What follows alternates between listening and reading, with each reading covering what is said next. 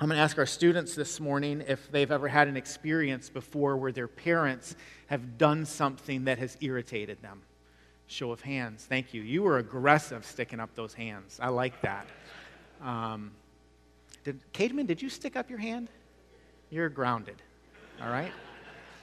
Um, one of the things that, that my parents did when, when I was growing up that used to drive me nuts is whenever they started a sentence and said, uh, when I was a kid, I don't know if your parents have ever done this before, they're like, when I was a kid, and then they would like go in and tell this uh, story that used to irritate me uh, to no end. And so uh, when I was a kid, uh, we, we, when we went to birthday parties, um, we would bring a gift for uh, whoever's birthday it was.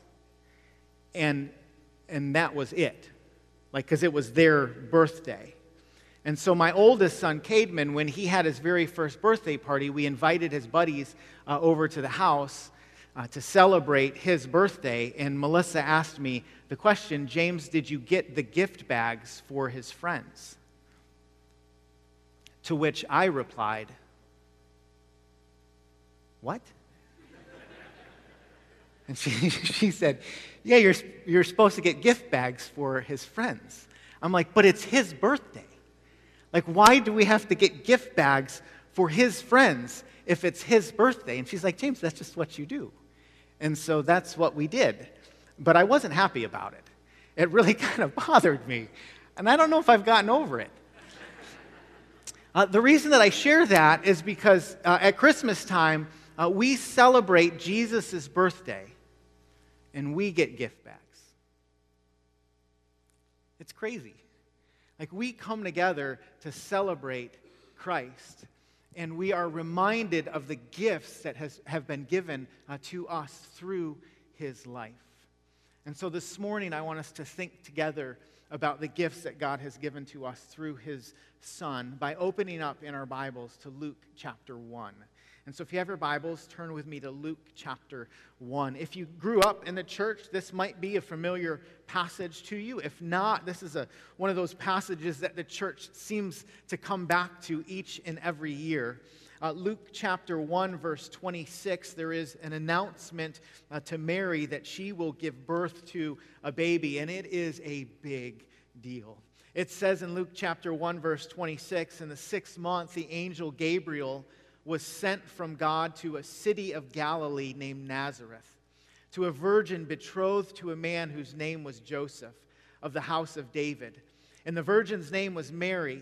And he came to her and said, Greetings, O favored one, the Lord is with you. But she was greatly troubled at the saying and tried to discern what sort of greeting this might be. Uh, Nazareth, this place that's spoken of in Luke chapter 1, uh, was considered a non place.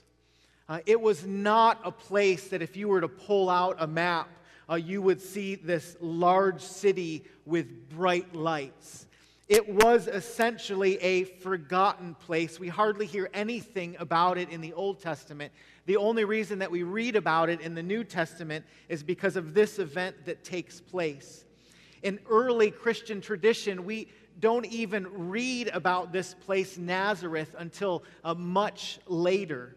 Uh, Nazareth was this kind of shoddy town in between two larger cities called Tyre and Sidon. It was filled with uh, Gentiles, it was uh, filled with Roman soldiers. Uh, it was not a place that you would expect uh, the king of the world uh, to come from. In fact, Nathanael uh, writes in John chapter 1, verse 46, or his words are recorded Can anything good come out of Nazareth? The answer to that was assumed to be no. like nothing good is going to come from this small little place on the map. Mary, uh, the girl that we read about here in Luke chapter 1, was a young girl from a not much place. And if you were to know her or meet her, you might assume that she too was not much. I mean, she's not the kind of girl that you probably would have looked at and thought to yourself, uh, she will usher in the king, the savior of the world. Uh, theologians believe that Mary was 12 or maybe 14 years old when this news came to her. Think about that for a second. 12 or 14 years old. She was a young teenager uh, from a non place. If you were to track out her life, you could assume that she would get married at a young age. Uh, she may have many children. More than likely, she would grow up in poverty. You could assume that she would not travel more than a few miles uh, from her house. In other words, she was not a big city girl. And, and yet, God visits uh, this non place and comes to uh, someone that you would perceive uh, to be very unimpressive, and he brings to her amazing, life changing news. It says in verse 28 Greetings, O favored one, the Lord is with you. On December 8th, 1854, Pius IX declared the doctrine of immaculate conception. It was the belief that Mary was sinless from birth. Uh, that's not what this passage is teaching here. Mary was not sinless from birth. She was a flesh and blood. She was uh, like you and like me. But Mary was not a nobody. No, Mary was favored by God. God visited her. He chose her. He identified her as the one who would carry God's Son. One author notes that hers, Mary's, was the face that unto Christ had the most resemblance. So, Mary, although not perfect, was favored by God. She was chosen by God. God visited her in this non place and came to her. And when she heard these words from the angel, uh, she did not immediately think, hey, I've struck it big. Like she didn't go out shopping for the hashtag blessed t shirt. Right? She, she took these things that she heard and she began to ponder them in her mind and in her heart. It says in verse 29 But she was greatly troubled at the saying and tried to discern what sort of greeting this might be. Did you ever stop to think or wonder why she was troubled when she was visited by an angel? Uh, could it be that that doesn't happen? like, that's not normative. That is incredibly unusual. You don't talk to your friends on Monday at school and ask them, What did you do last weekend? And say, Well, you know, on Friday the angel visited me. But that, that doesn't have these, kinds of encounters when God moves in miraculous or unusual ways. These do not happen all the time. And so you can imagine that Mary, when she heard these words, was greatly troubled. She didn't, at least immediately, fully understand what was taking place. Uh, but, but the angel brought to her good news. Verse 30, verse 30 says, And the angel said to her, do not be afraid, Mary, for you have found favor with God. And behold, you will conceive in your womb and bear a son, and you shall call his name Jesus. And he will be great, and he will be called the Son of the Most High. And the Lord God will give him the throne of his father David, and he will reign over the house of Jacob forever, and of his kingdom there will be no end. Uh, Mary certainly understood uh, some of the angel's announcement. She likely understood that she was going to become pregnant, right? That this virgin was going to give birth to a baby, and that this baby would be called salvation. He would be the Messiah, the Savior of the world. Imagine, imagine that news uh, coming to you. Wow. I mean, you can imagine in part what Mary must have felt like in that moment, how gripped she was by these words. And so Mary does something that likely uh, anyone would do. She asks uh, follow up questions. She says to the angel in verse 34, uh, How will this be uh, since I am a virgin? That's a great question. It's a great question. Like, how, how are you going to do this, God? This doesn't make sense to me. I know how this is supposed to work, and I should not be pregnant. And the angel answered her and said in verse 35 The Holy Spirit will come upon you, and the power of the Most High will overshadow you. Therefore, the child to be born will be called Holy, the Son of God. And behold, your relative Elizabeth, in her old age, has also conceived a son. And this is the sixth month with her who was called barren. Verse 37 For nothing will be impossible with God. And Mary said, Behold, I am the servant of the Lord. Let it be to me according to your word. And the angel departed from her. This morning, I want us to think together about the big idea of this story, and not just the big idea of this particular story, but the big idea of all of Scripture, of God's story, of this story. And then I want us to think together about three gifts that God gives uh, to us through His Son.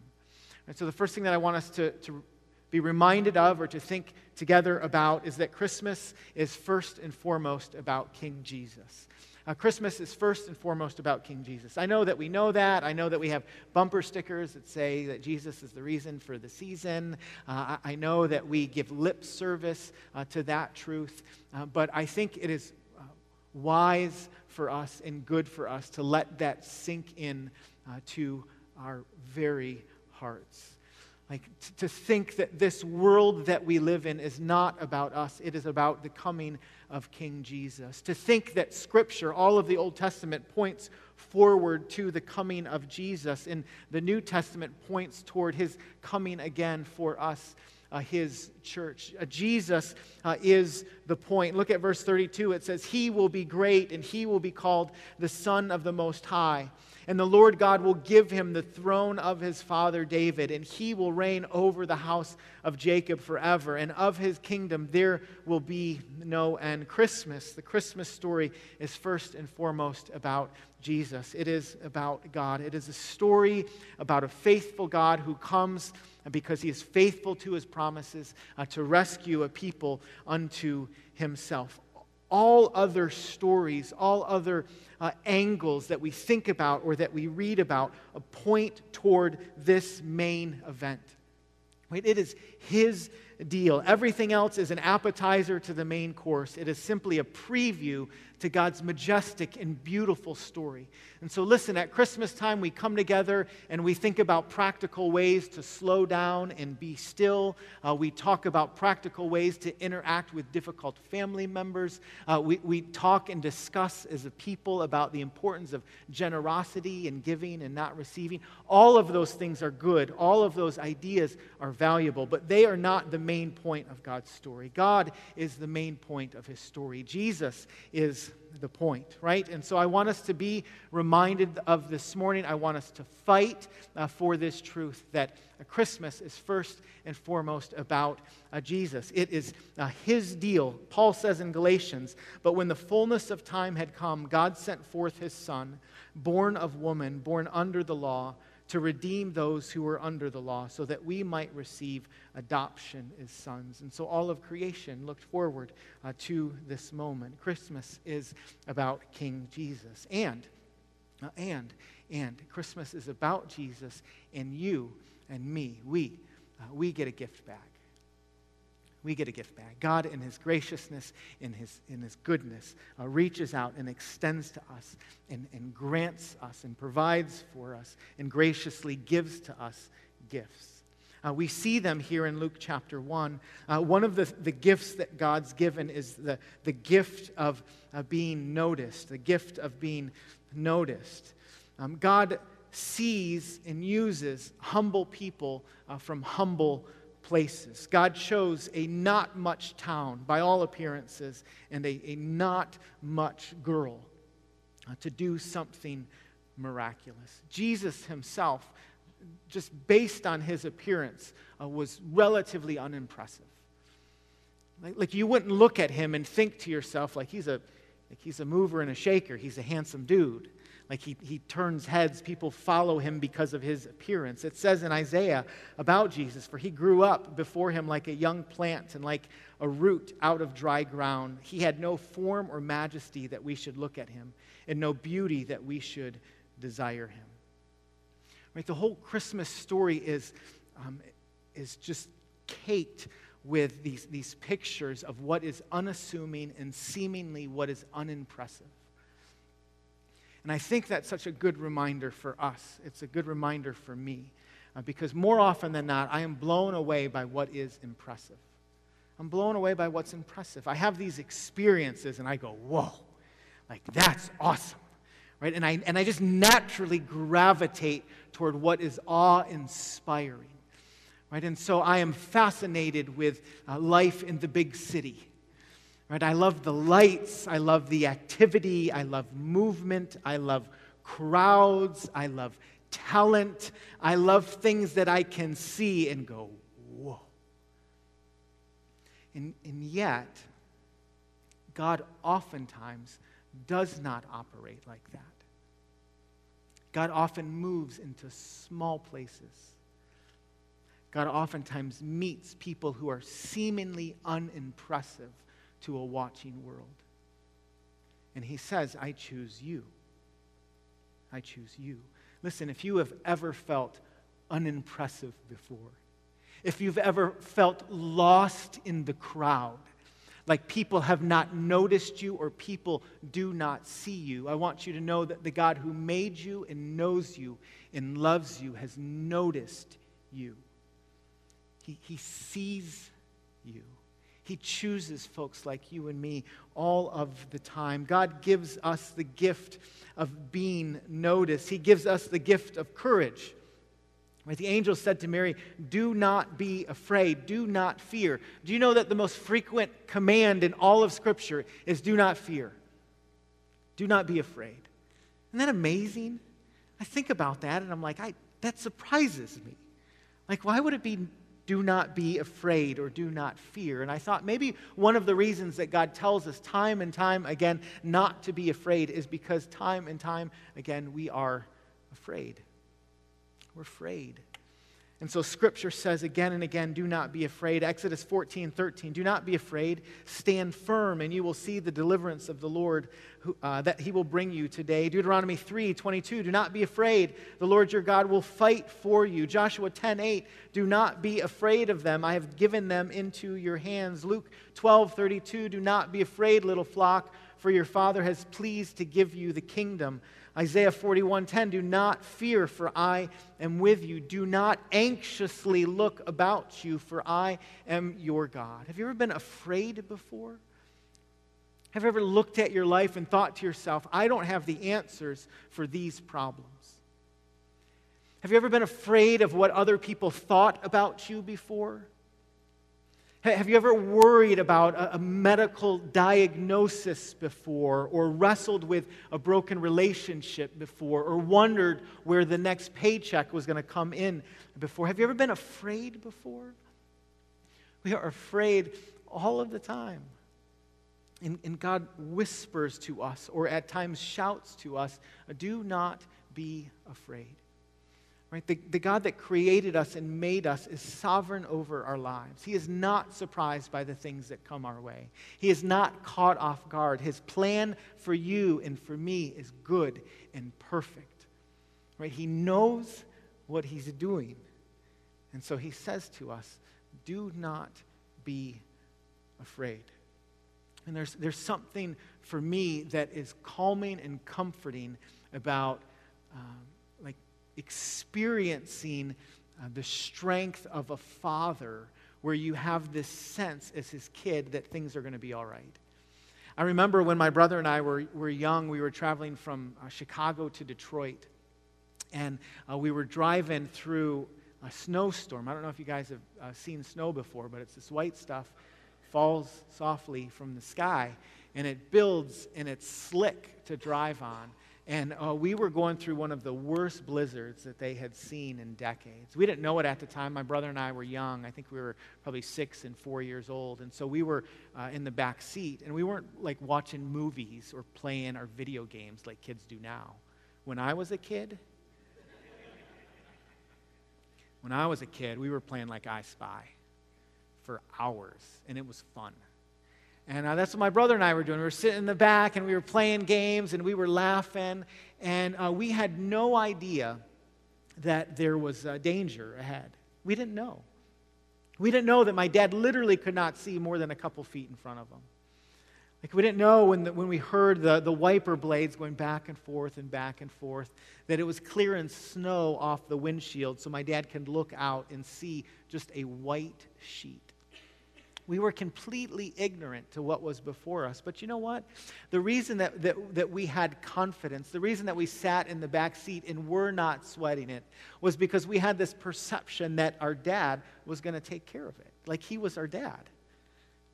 And so we were going to be okay. Like we, didn't, we didn't worry if he was going to make it to our destination. Well, in the same way, the God who made us, like he's our dad. Like it's going to be okay.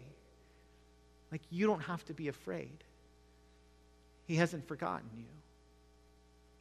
And that's, that's a gift that God gives to his kids. God gives us the gift of being noticed. He gives us the gift of courage, of not being afraid, and he gives us the gift of the miraculous. Look at verse 34 in Luke chapter 1. It says, And Mary said to the angel, How will this be, since I am a virgin? And the angel said to her, The Holy Spirit will come upon you, and the power of the Most High will overshadow you. Therefore, the child to be born will be called Holy, the Son of God. And behold, your relative Elizabeth in her old age is also conceived, and this is the sixth month of her who is called barren. And look at verse 37. It says, For nothing is impossible with God. Nothing is impossible with God. This whole story is marked by seemingly those things that are impossible. Angels are appearing. Doesn't usually happen. An old woman is pregnant, even though she has been barren her whole life. Mary, a virgin, and is pregnant with the king of the world. That does not happen. That is supposed to be impossible. But it is not impossible with God. With God, uh, all things are possible. All things are possible. Do you believe that that is true? Do you believe that all things are impossible with God? Do, do you believe that there's, there's nothing that limits the God of the universe?